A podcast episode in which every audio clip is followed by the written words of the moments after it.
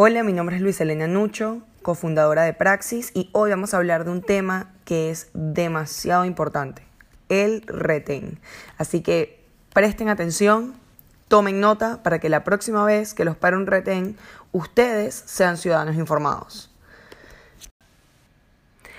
La policía tiene un manual de procedimiento policial y como su nombre lo dice, lo que hace es detallarte cómo debe ser el proceso al hacer algo, cuáles son los requerimientos, cuáles son los pasos a tomar.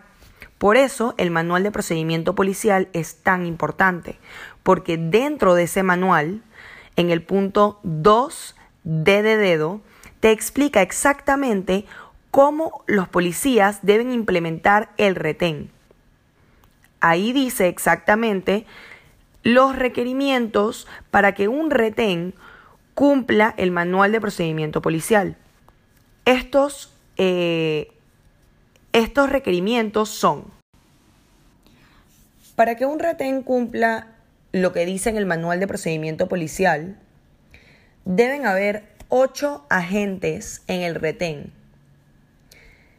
De esos ocho agentes, cada uno tiene eh, una utilidad en el retén.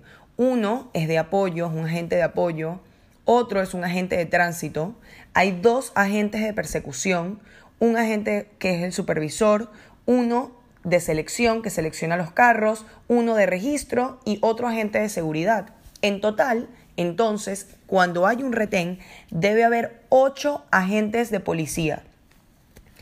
Estos ocho agentes deben tener cada uno un chaleco reflectante de, identificación, un chaleco antibalas, armas de reglamento, vara policial y silbato. Ahora que ya sabemos que para que un retén cumpla el manual de procedimiento policial debe tener ocho agentes, ahora hablemos de cuál es el equipo necesario. El retén debe tener letreros de advertencia a 150, 100 y 50 metros del retén. O sea, a 100 metros de distancia del retén, uno debe ver un letrero de advertencia. También debe haber conos reflectantes eh, de tránsito, cintas amarillas, extintores y un carro con luces intermitentes de persecución y adentro de ese carro dos de los ocho agentes deben estar en caso de que haya que hacer una persecución. Otros requisitos también incluyen que el lugar deberá tener iluminación y que no se colocará el retén próximo a una vía en curva. Todos estos son los requerimientos que debe tener eh, un retén para que un policía, para que un grupo de ocho agentes de policías pueda hacerlo. Entonces, si ven un retén que no cumple con el manual de procedimiento policial, los invito a que respetuosamente muestren sus documentos y que le recuerden y le comenten al policía que ustedes se leyeron el manual de procedimiento policial y en el punto 2D dice exactamente cuáles son los requerimientos. Y le explican al policía cómo él y este retén no cumplen los, requerimientos de un retén eh, según el manual de procedimiento policial.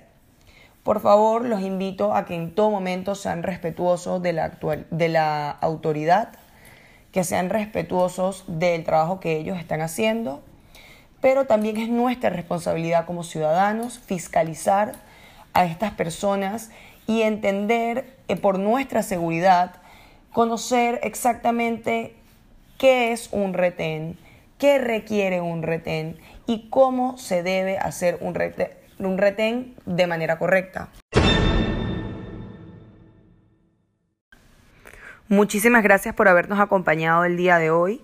Este era un tema que realmente quería tocar em, por la cantidad de retenes ilegales que no cumplen el manual de procedimiento policial que he visto recientemente alrededor de la ciudad de Panamá. Em, para las personas que quieren leer más a fondo el manual de procedimiento policial, está ahorita en estos momentos en el story de Praxis y también lo puedes encontrar en la página de Praxis. Si te metes en holapraxis.com slash retén te va a salir una infografía que puedes imprimir. Te recomiendo que la imprimas y la tengas en tu carro en caso de que tú le estés hablando al policía y le quieras dar una visual de lo que estás hablando.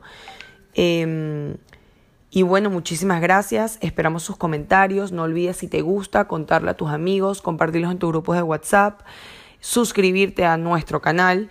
Y muchísimas gracias por acompañarnos. Nos vemos en el próximo Praxis.